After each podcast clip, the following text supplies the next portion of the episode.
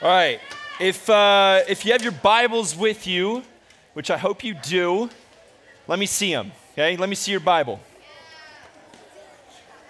Put them up in the air. Let me see them, let me see them, let me see them. Okay, friends, this is the greatest story that, is ever, that has ever been told, that's hardly ever told in its entirety. This book, right? 66 different books, 40 authors, three languages, written on three continents over the span of 2,000 years, and it tells one story. Hey, do you realize how, how bananas that is? Right? If somebody started writing a story, you know how time works? There's like BC and AD, right? time was split. If somebody started writing a story in 22 AD, which Jesus, give or take a few years, was in his 20s, right? Jesus was probably about 22 ish, 22, 26, something like that. If somebody started writing a story at that point in time, and then over the last 2,000 years, in 2022, the story was finished, and there were four different authors, or, or, sorry, there were 40 different authors, and they wrote down 66 different books in three different languages. Right? Let's just go English, Chinese, and Arabic. And they wrote in Asia and in uh, North America and in Europe and then in 2022, the story was finished, and you opened it up and read it, and it told one single story, we would all go, What? How is that possible? How did that, that huh? It started 2,000 years ago and was written down by 40 different people who didn't know each other? And they tell one single story. How is that possible? And the only answer is that this book wasn't necessarily just penned by man. Was it written by man? Yes, but it was inspired by God. The Bible tells us about itself that it was breathed, it was God breathed, that it's useful for correcting, for teaching, for rebuking, for training in righteousness. Right? That this book that we hold in our hands, that I hope this week, if you leave with nothing else, that this week that you take this thing home and every time you open it, every time you read it, you realize that this book isn't God itself, but it tells us about the God of the universe that reveals himself to us. And the entire Bible can be summed up like this that God desires to be with us. And friends, if He revealed Himself to us through this text, my hope is, is that we have a desire to read it. One of the most uh, awesome experiences of my life and equally convicting experiences of my life, I got to run. Um, are you guys having a good week of camp? Okay. This place, Hume, is awesome. And me and my dad, we got to run for a couple of years. We had to run this thing called Hume International. And we would take Hume style camps and we would pack it up in a bunch of duffel bags. And then we would fly around the world and we would put on camp for kids that couldn't come here to Hume. We would go to them and we'd put on camp. And I got to be in this place called Papua New Guinea. And it's like this tiny little island off the coast of Australia. And in Papua New Guinea, there's a bunch of, a bunch of people groups there that still don't have the Bible written in their language.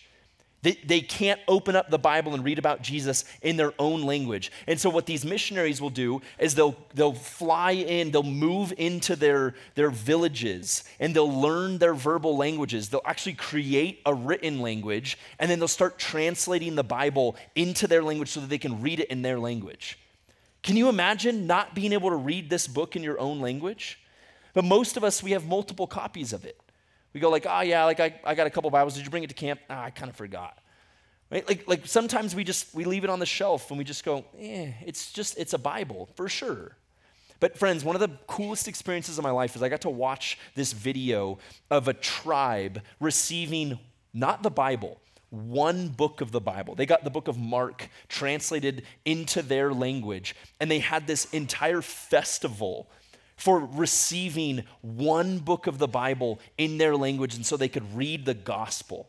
That word gospel means weak sauce. That word gospel means good news. good news. And they opened up the good news in their own language and they literally threw this huge party because they had one book of the Bible.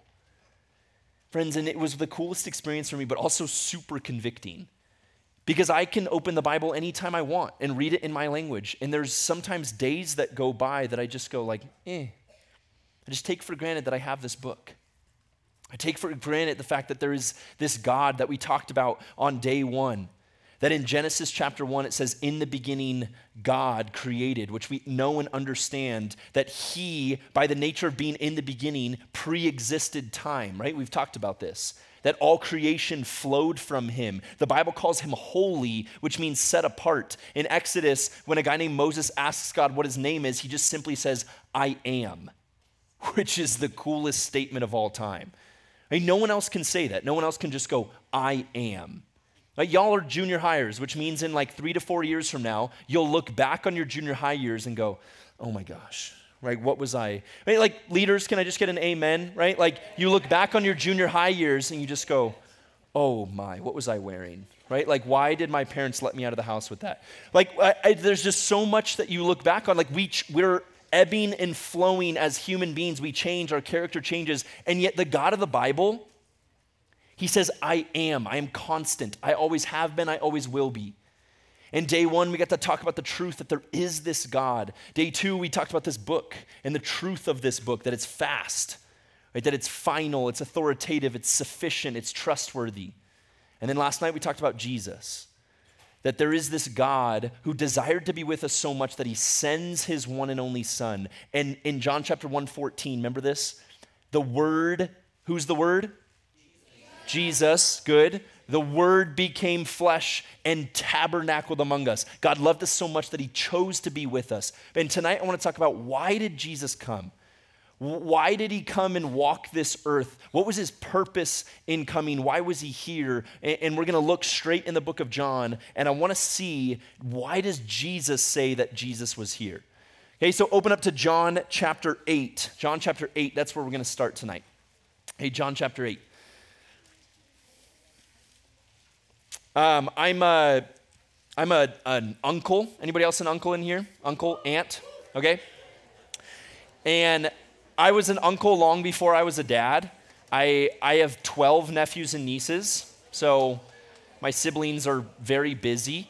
My sister Amber, my sister Amber has five kids, um, and my sister Natalie has four kids, and then my brother has three boys. And so whenever we're together, whenever we're all together for like Thanksgiving, Christmas, like we gather, we try to gather like once or twice a year because we live all spread out. My sisters are up in Washington, my brother's over in Kansas City, um, and, and, my wife and I, Paige and I, we're, we're down in San Diego. And so, but when, whenever we get all together, it's just like sheer chaos. The oldest is nine, so there's 13 kids under nine. So it's like herding cats. It's just like you just put them in, you like move the couches all together, just put them in the middle, and you just go like, don't die, okay? Like that's stay alive. Let's get out of this weekend with 13 kids because we came in with 13 kids.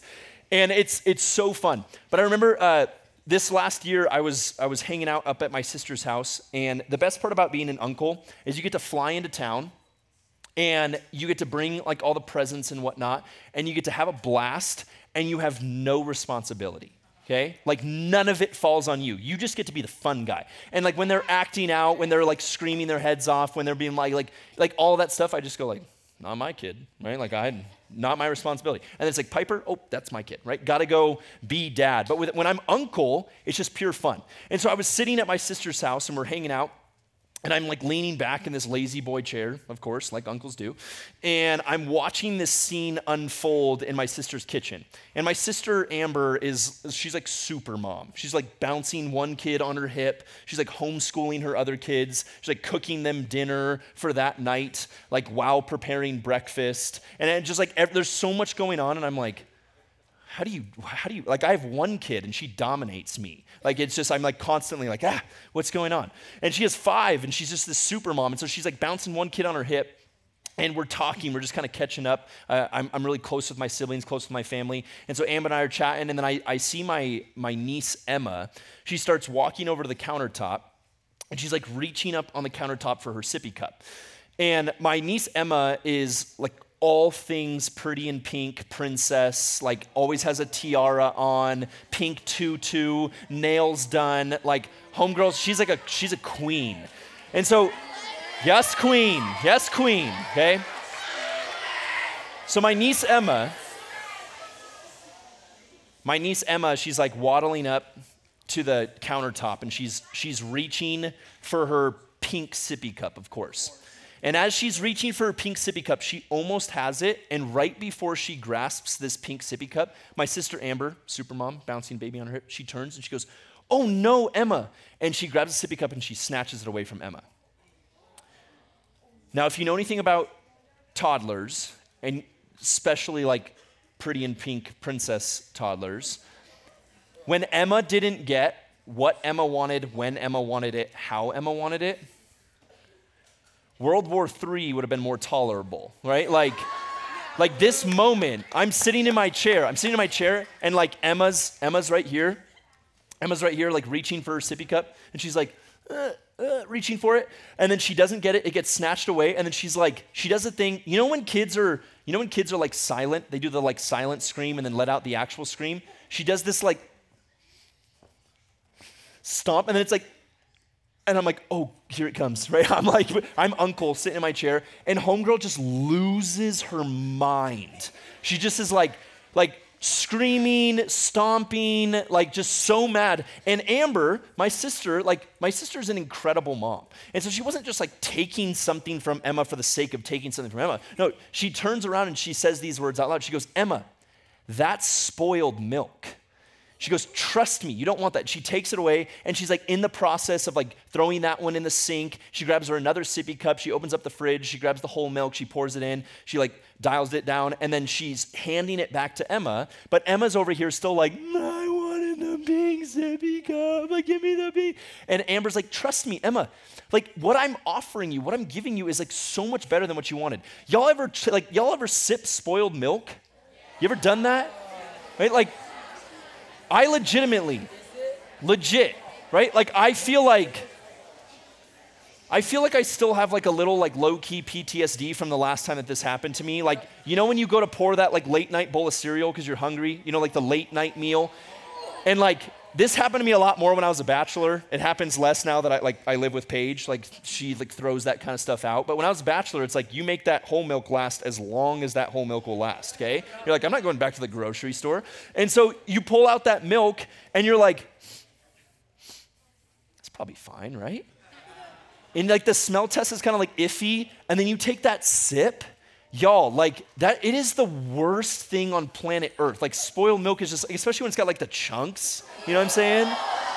Like it's just it's next level. Like that's next level gross. So my sister my sister being the loving mom that she is she's like emma trust me like what I have for you is so much better if you'll just trust me. Like, I'm saying no for a reason. I've taken this from you for a reason. But Emma wants what Emma wants, how Emma wants it, when Emma wants it. And I'm sitting there watching this unfold, like, not helping, of course, right? I'm sitting there watching this unfold, and I had this moment. I sit there and I go, initially, I'm like, wow, somebody should really do something about this. And then I'm sitting there, I'm sitting there in this moment. Boys, we good? Okay. I'm sitting there in this moment, I go like this. Huh. Emma looks a lot like me. and here's what I mean. Hey, I don't throw tantrums anymore, right? Like, I, I don't wear pink tutus anymore. Um, but I'm watching this unfold. I'm watching this unfold and I go, dang, this is, this is me and God all the time. God will, God will tell me no to something, or I open up His Word and there's something that I'm wrestling with and I don't fully understand. And I, and I think that sometimes I'm like, wait, God, why did you ask that of us? Or why is that your command? Or why do you say no to this? And, and a lot of the times, friends, in my life, I want to do things how I want to do them, when I want to do them. Like it's just like I want that freedom to define what I want to define. And I'm watching this scene unfold, and I'm like, man, I, if I trusted God more, if I looked at His word and what He asked of me in my life, and I truly believed that His way was better than my way, I don't think I like I, I, I I'm watching this scene going, I feel like Emma. If I trusted God and I leaned into His word more, I think I would struggle less in life with the things that I want that God says no to. And so, as we open up our, our Bibles tonight, I, I really want to, again, whether you're brand new to church or you've been at church forever, I want to take this word sin and I want to break it down for us tonight. And if you, friends, like if you're here and you're like, I know church, I know my Bible, I've been around forever, here's my challenge for you, okay? Lean in tonight because I promise you, God's word never comes back empty, it never comes back void. And if you're willing to lean in tonight, my bet is that there will be something that God shows to you or reveals about himself to you tonight that you needed to hear. And if you're brand new to this thing and you came to camping, maybe you're still skeptical of this Bible or skeptical of this God, my challenge is the same. Lean in tonight, and I want to invite you into seeing God and seeing the person of Jesus maybe in a way that you've never seen him before. Hey, so John chapter 8, read this with me. John chapter 8, verse 1. Then they all went home, but Jesus went to the Mount of Olives. At dawn, he appeared again in the temple courts where all the people gathered around him, and he sat down to teach them. The teachers of the law and the Pharisees brought in a woman caught in adultery. They made her stand before the group and said to Jesus, Teacher, this woman was caught in the act of adultery. In the law of Moses, he commanded us to stone such women. Now, what do you say? They were using this question as a trap in order to have a basis for accusing him. Okay, pause right there. Look up at me. Hey, in Deuteronomy chapter 5, um, God gives us the Ten Commandments, right? Y'all heard of the Ten Commandments before? Hey, Deuteronomy chapter 5. God goes, hey, here's, I'm just going to lay it out for you. I'm going to lay a foundation for what life is going to look like under my regime. And he, he gives us these 10 commandments. And if you're anything like me, like when I was growing up and I saw like the 10 commandments anywhere, it was like, okay, here we go again. Right? Like the Old Testament has all of these commands and all these rules and all these regulations. And it felt like God was saying, here's all the things you have to do to get to me.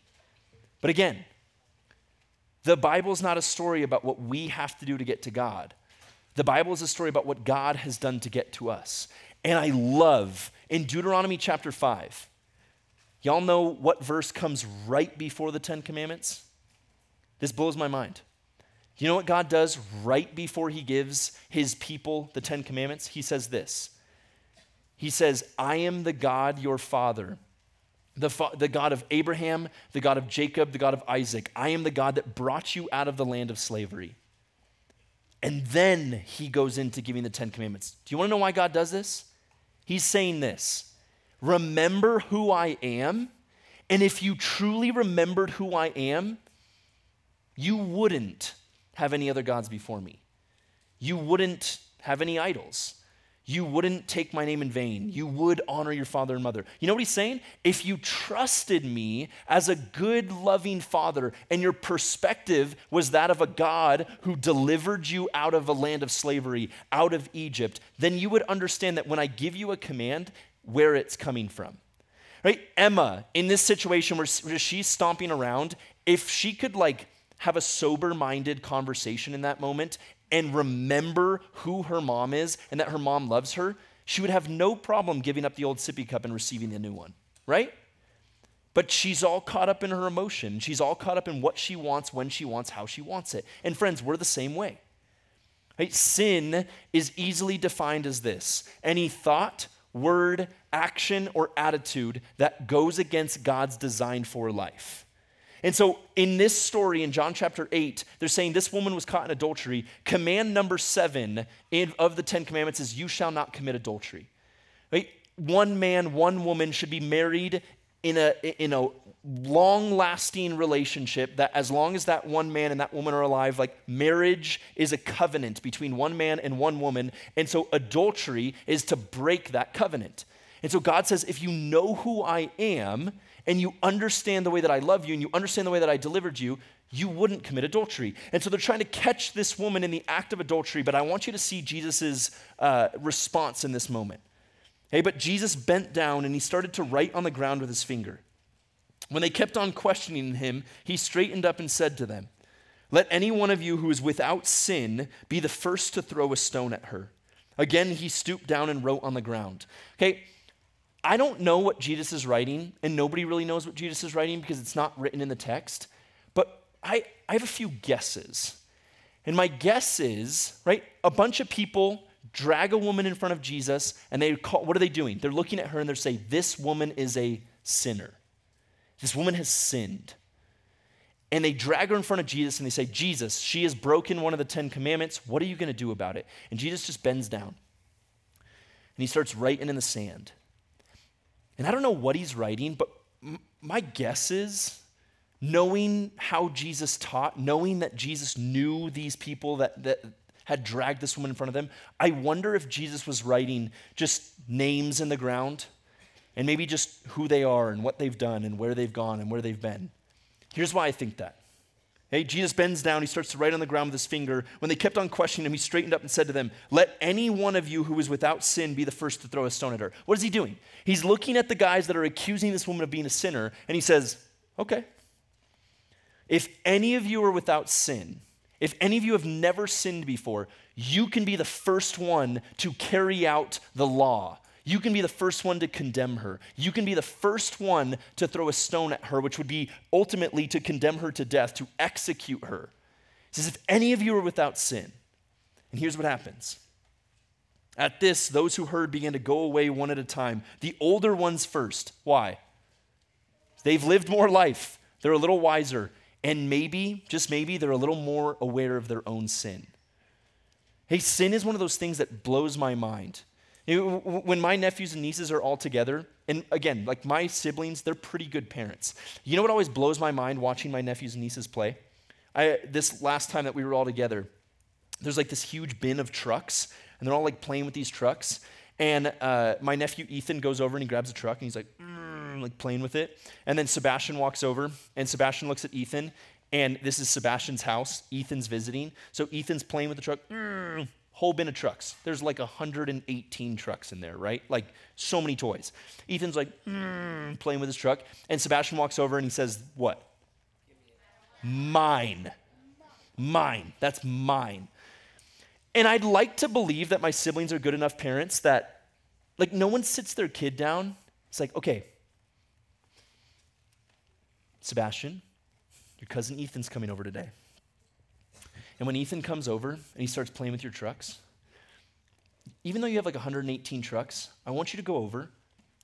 Mm, Sebastian, I love you so much. I want you to go over and I want you to snatch that truck out of his hand. And I want you to say this word, mine. Repeat after me, mine. Good, good, right? Like, no parent does that, right? Like, no parent teaches their kid how to snatch something out of another kid's hands and say, mine, right? Like, that would just be a wicked thing for a parent to do. And so, like, when you're watching this as an adult, when you watch little kids be selfish, when you watch little kids like snatch and say mine, it's like, oh, like, where did that come from?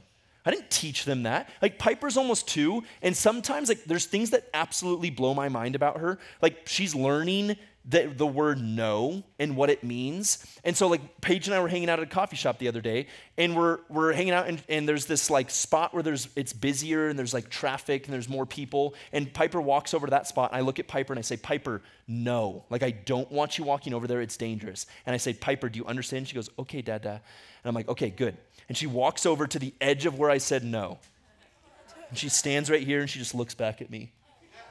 And I'm like, Piper, if you, if you cross over that line, you're to get in trouble. She goes, okay, Dada. And she sits down right at the edge and she's playing right there.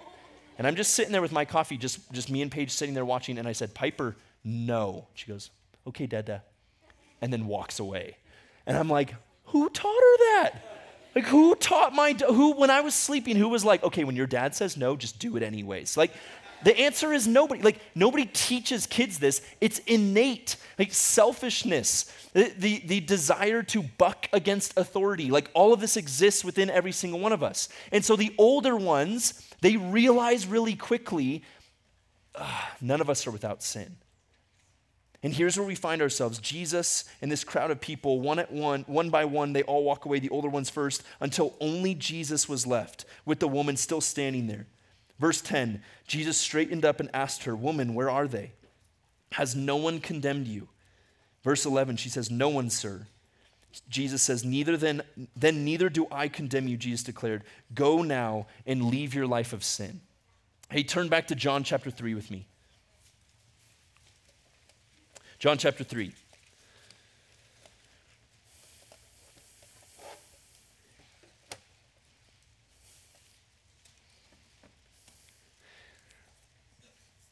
John chapter 3, verse 16. You ever heard this one before? Hey, John chapter 3, verse 16 says this. If you're there, say preach. preach. Hey, John 3 16 says this For God so loved the world that he gave his one and only Son, that whoever believes in him shall not perish, but have eternal life. Verse 17 For God did not send his Son. Who's his Son? Jesus. For God did not send his Son into the world to condemn the world, but to save the world through him. Jesus straightened up, looked at the woman, and said, Where are they? Has no one come to condemn you? And, Jesus, and she says, No one, sir. And then what does he say? He says, Then neither do I condemn you. John chapter 3, verse 17. Jesus has not come into the world to condemn the world, but to save the world. You ever asked this question before? You ever asked the question, save the world from what? What is like, why is, what is, why do we need saving? What is, what do we need saving from? Hey, keep reading with me. John chapter 3, verse 18. Whoever believes in Jesus is not condemned, but whoever does not believe stands condemned already because they have not believed in the name of God's one and only Son. This is the verdict. Light has come into the world, but people loved darkness instead of light because their deeds were evil. Friends, this is where I believe that every single one of us struggles in some way, shape, or form with we love the darkness more than we love the light. Sin, any thought, word, action, or attitude that fundamentally goes against God's design for life. So, if there is a God and He revealed Himself through Scripture and He sent His one and only Son not to come to condemn the world, but to save the world, what do we need saving from? In Genesis chapter 3, y'all remember this from day one? You know when sin enters into the picture? You know what, you know what I've always wrestled with personally? I've always wrestled with this. How many of you have siblings? Okay. You know, I've always wrestled with this. For me growing up, for me growing up, if I wronged my sibling or if one of my siblings wronged me, my parents would make us sit down we would have to apologize to each other. And then it was like, Logan, I'm like, I'm really sorry that I did that. And then my dad would be like, okay, Logan, what do you say? Logan would be like, I forgive you, man. And I'd be like, okay, cool. Are we good? Yeah, hug it out. Awesome. Love you, love you, moving forward. What's, what's I've always struggled with in the Bible is in Genesis chapter 3, why couldn't God, why couldn't God, when sin entered in the picture, just go, hey, no big deal. I forgive you. It's totally fine. Eve, don't listen to the snake next time. She's like, okay, God. He's like, are we good? We're good. Okay? I love you. They go, we're sorry, God. And he goes, we're good. It's kosher. And then it just ends right there. No need for the whole Old Testament sacrificial system, no brokenness.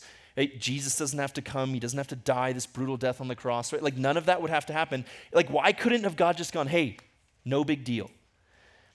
And here's the crazy part, okay? Siblings, where, where are you guys at that have siblings? Okay, so, so Genesis chapter 3, verse 17 says, Jesus didn't come into the world to condemn the world, but to save the world. Save the world from what? If, if you have a sibling, okay, and I want you to like stay with me on this one, okay? I need you to track with me, which means, okay, when I say this, don't turn to your partner, don't open your mouth, don't lose your mind, okay? Yes? Okay. If you look at your sibling and you walk up to them because they upset you, and you just open up your palm and you go smack across the face, okay? If you smack your sibling across the face hard, they got the handprint on their face, okay? And your parents witness this event, you're probably to get in a world of trouble. Okay, I don't know what trouble looks like in your household. Right? Maybe it's something's taken away. Right? They take away your phone. They ground you. You can't go and hang out with your friends. Maybe they take away uh, computer time or an Xbox or a PlayStation, whatever it is. Like you're probably going to get in a world of trouble in some way, shape, or form. But like you're going to get grounded. There's going to be a punishment, but it probably ends there within your family. Okay, if you in your are in your school, and again, stick with me on this one. If you're at school and you got that teacher that just drives you nuts. And you look at your palm and you walk up to that teacher and you just go, smack. Okay? Here's my bet. I'm not a principal, I'm not a teacher at a school, but here's my bet. My bet is this my bet is you're probably gonna get expelled. Okay? Like, I don't know what school you go to. Maybe it's suspended, and they're like, oh, yeah, we get a teacher slapped every other week here. I don't know, okay? But for the most part, like, my guess is, my hunch is, at most schools, you're getting expelled for that. Hey, so, so we're seeing a pattern here. If you slap your sibling, somebody who's kind of on your same level, right, like it stays within your family, there's, there's discipline, there's a punishment, but it probably stays there. Maybe you have to say sorry to your sibling, there's a forgiveness, there's a transaction that goes there. Now, if you do it to an authority figure like a teacher, it's not just within your family anymore, you're getting expelled from that school. There's a greater consequence. Hey, in the state of California, if you walk up to a policeman or a policewoman and you open up your palm and you look at your palm, and you walk over to a cop and you just smack a police per, like a, a policeman across the face. Do you know what happens in the state of California?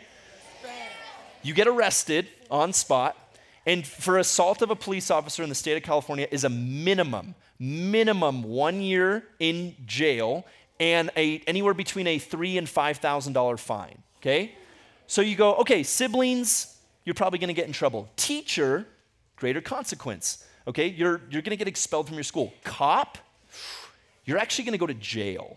Like there's gonna be money that's exchanged here, okay? If you walk up to um, a, a, political figure in the, st- in the country of the United States of America, a senator, a congressman, the president of the United States of America, stay with me. Stay with me. Remember day one when I said I was going to treat you like adults? Okay? This is the moment where I'm expecting that transaction to happen, okay? Eh, the people that look at me and they're like, You're teaching at a junior high camp? And I go, Yes. And they go, Don't use that analogy, you'll lose them, okay? This is where I'm gonna go, help me prove them wrong, okay? I want you to understand this because I think it's pivotal to understanding your Bible. Okay, so, so track with me here. I'm going to treat you like an adult. I'm not going to dumb it down. I'm not going to go, oh, listen, listen, boys and girls. Okay? there's this thing called sin. Can you say sin? And you go, sin, right? Okay, I'm not gonna do that. I'm not gonna do that. Okay? I'm gonna treat you like adults, but my commitment to you was to treat you like adults, and your commitment to me was to lean in. Okay, so this is the moment where I'm gonna go, hey, lean in with me. If you walk up to a political figure, congressman, senator, president of the United States, and you get close enough to assault this person, in the, in the United States of America, that's punishable by a minimum, bare minimum, which means it could be a lot more than this. Bare minimum, five years in federal prison and a $250,000 fine. Okay? We got a track here. Do you understand this? Do you get this? If you walk up to a peer, your sibling, and you smack them, that consequence stays here. If you go to a teacher, there's a greater consequence. Cop, greater consequence. The, the more you go up on this scale of authority figure, there's a greater and greater consequence and a penalty that must be paid in order for justice to be enacted. Do you understand that? Does that make sense? Okay, so the President of the United States, a congressman, a senator, if you go the God of the universe, which is a hundred, a thousand times greater, a million times greater in authority, and you, there, you commit an offense against the God of the universe in order for there to be justice, when you and I commit cosmic treason, there must be a penalty for this. Do we get that? Do we track with that? So, you and I, as sixth graders, as seventh graders, as eighth graders, when we have sin in our lives, which my guess is, my bet is, if I somehow had a machine, like some sort of thing that I could, I could walk up and I could connect some sort of machine and I could go like, McKinley, right? McKinley. I could connect the machine to McKinley's head, and we could just like project onto this screen up here every thought, word, action, or attitude that McKinley's had over the last month. Okay? My guess is, my guess is that none of us would volunteer for that. We'd go like, ooh, project mine, right? Like our thoughts, words, actions, and attitudes, they they oppose the God of the universe's design for our life. We all have this sin that's present in our life. And so in John chapter 3, we see that Jesus says, I don't come into the world to condemn the world, I come into the world to save the world. But why do we need saving? Because every single one of us has a sin problem. Okay, go back, flip back to John chapter 8, and this is where we're going to finish. Hey, John chapter 8,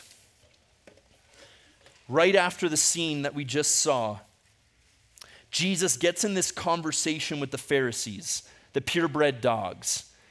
And in John chapter 8, the Pharisees challenge Jesus. And Jesus answers their challenge by saying this He says, If I testify on my own behalf, my testimony is valid. For I know where I came from and I know where I'm going, but you have no idea where I come from or where I'm going. You judge by human standards. Okay? Pause right there, look up at me. Jesus looks at the Pharisees, the religious leaders, and he goes, You judge by human standards. See, here's what I think that you and I struggle with. I think it's really easy for us to look around the room and to, and to look and go look at my life and maybe the sin that's present and go like well i'm, I'm not that bad. I work with high school students back down in san diego and i love asking this question to every one of my high school students. I can say are you a good person? And do you know what i hear 99% of the time? Yeah i'm a pretty good person. And do you want to know why it's because most of, most of us, we look around us and we compare the, to the people around us when it comes to the sin and brokenness in our life. And we can always find somebody that's worse than us. We can always find somebody that's, that's walking, that's in our schools, or that's maybe even in our own youth group, or that's up here at camp and go, like, well, I'm not doing that. Well, I'm not as bad as that. Well, I'm not as bad as this person. And we judge by human standards. And I love that Jesus enters into this conversation with the purebreds and he goes, When it comes to sin, you're judging by human standards. But I don't judge by human standards. And when I was a freshman in high school, I was about five foot two, like 100 pounds. Hey, I was like this teensy tiny freshman in high school. I didn't, I didn't uh, hit my growth spurt till like the end of high school, beginning of college. And so I grew like legitimately, I grew like a foot in three inches from the moment I entered into high school until when I finished college, okay? Ouch. And so there was so much of um, theme parks. When we would come back into the US, there, we would go to all these theme parks. And I remember being in like elementary school and junior high and going up to like the really big roller coasters. And they had the like, you must be this tall to ride stuff. And I remember walking up to those suckers and going like, like trying to just measure up to these you must be this taller because I wanted to go on these big roller coasters, but I was I was like teensy tiny. I was always too small for it. And I and when it when when you see those you must be this tall to ride, like that's the standard. That becomes like in order to ride this ride, you must be this tall. And you can measure up to whether or not you can ride based on you can literally walk up to it and go like Am I good enough? Am I tall enough? Am I large enough to ride this? And the person operating the ride can go, Yes, or no. Okay? I want to help us understand this. Okay? So, um, Nolan, can you come up here real quick? My man. And then Bobby, my man Bobby, can you come down here for me? this guy. Did you guys see Nolan's shoe choice tonight? It's great. Okay? All right, Nolan. Um, Nolan, how tall are you? Four foot nine, my man, okay? Bobby, how tall are you? Six three. Six three. Okay. So four nine, six three, what is that? A foot six inches? Okay, is that my is my math right? Okay, so if if heaven had a you must be this tall to ride sign, okay? I'm sorry, Nolan, okay? If heaven had a you must be this tall to ride sign and it was like sitting solid at six feet, okay? And it was like about right here. It said, You must be this tall to get into heaven. Nolan, Nolan would walk up to the you must be this tall to get into heaven sign and go, I am not close. I, in fact, I'm, I'm very far away. Bobby would walk up to the you must be this tall to get into heaven sign at six foot and be like, three inches over, baby. Like, not, like, no problem. Which, do you know what this allows them to do? This allows Bobby to look at Nolan and go, what's up, pipsqueak? Right? Like, Easy, easy money, right? It's, that's not a difficult comparison if the comparison is six foot three to four foot nine. Hey, anybody ever been to the Empire State Building? Okay? Okay, the Empire State Building is 1,454 feet to the very tippy top of the Empire State Building. I want you to, I want you to just imagine real quick that the you must be this tall to ride to get into heaven, the like the you must be this tall is at the very, very top of the Empire State Building. If you put the sign at the top of the Empire State Building and Bobby, who towers one foot six inches over Nolan, walks up to the Empire State Building and he puts his back against the Empire State Building and goes, Am I close? We would all look at Bobby and be like, Bro, like, no. Like you're you're so far away. Like you're not even and and imagine imagine how ridiculous would this be? It'd be ridiculous first of all if Bobby walked up to the Empire State Building and even tried to measure in the first place. We would all be like, "Bobby, what are you doing?" Okay? But if Bobby then walked up to the Empire State Building and was like, "Look how much closer I am to the top than Nolan." We would all go, "Bobby, it's 1454 feet in the air and you're 1 foot 6 inches closer." Congratulations. Right? Like, nobody cares, Bobby. Like, you're not that much closer. If, if the standard, if the standard is 1,454 feet, friends, what difference does one foot six inches make? Nothing. They, the, the very clear answer, the very clear answer is you're both not close. You're both very far off. Y'all can take a seat. Thank you, Nolan. Thank you, Bobby.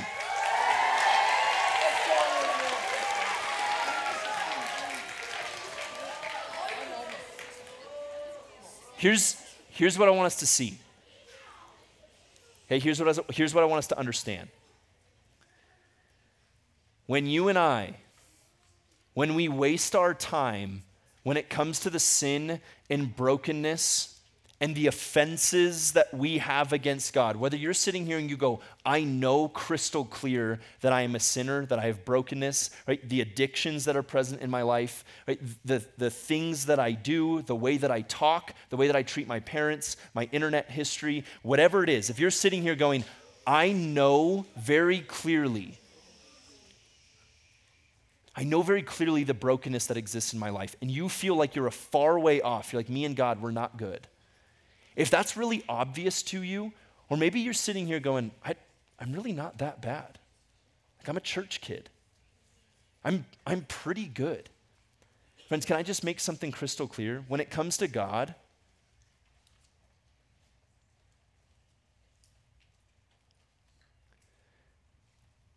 when it comes to God, his standard is perfection.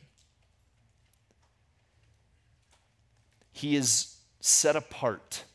He designed and created this world in perfection. And when sin entered into the picture, it created a fracture between those two, between us and Him. And His standard of perfection, imagine it's at the top of the Empire State Building. And if you say, I'm not that bad because you're comparing yourself to the people around you, or I'm such a bad person because you're comparing yourself to the people around you, friends, can we just get something clear? Whether you're really bad or not that bad, neither one of you is perfect. And the crystal clear answer is when we look at perfection, we go, I'm not close. I have a sin problem. There's brokenness that exists within me. John chapter 3, verse 16 For God so loved the world that he gave his one and only Son, that whoever believes in him shall not be condemned, but shall have eternal life with him. What are we saved from? I didn't come into this world to condemn, I came to save. What are we saved from? We're saved from the fact that we deeply, desperately need a Savior because of the sin present in your life. And tonight, as you sit in this chapel, my hope is that we can start having this conversation a little bit about if there's a God and He revealed Himself through His Word and gave us His Son Jesus, where do I stand?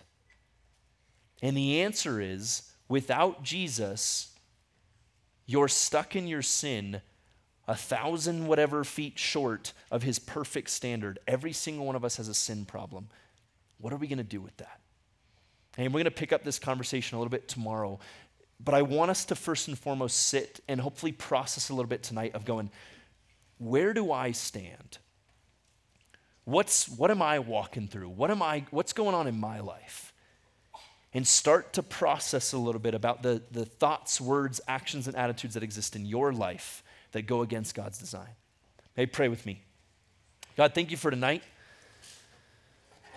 God, thank you for the opportunity that we have to come into this chapel and be real. God, my, my prayer tonight is that as sixth graders, as seventh graders, as eighth graders, that we would begin to process and understand and realize how much we need a Savior.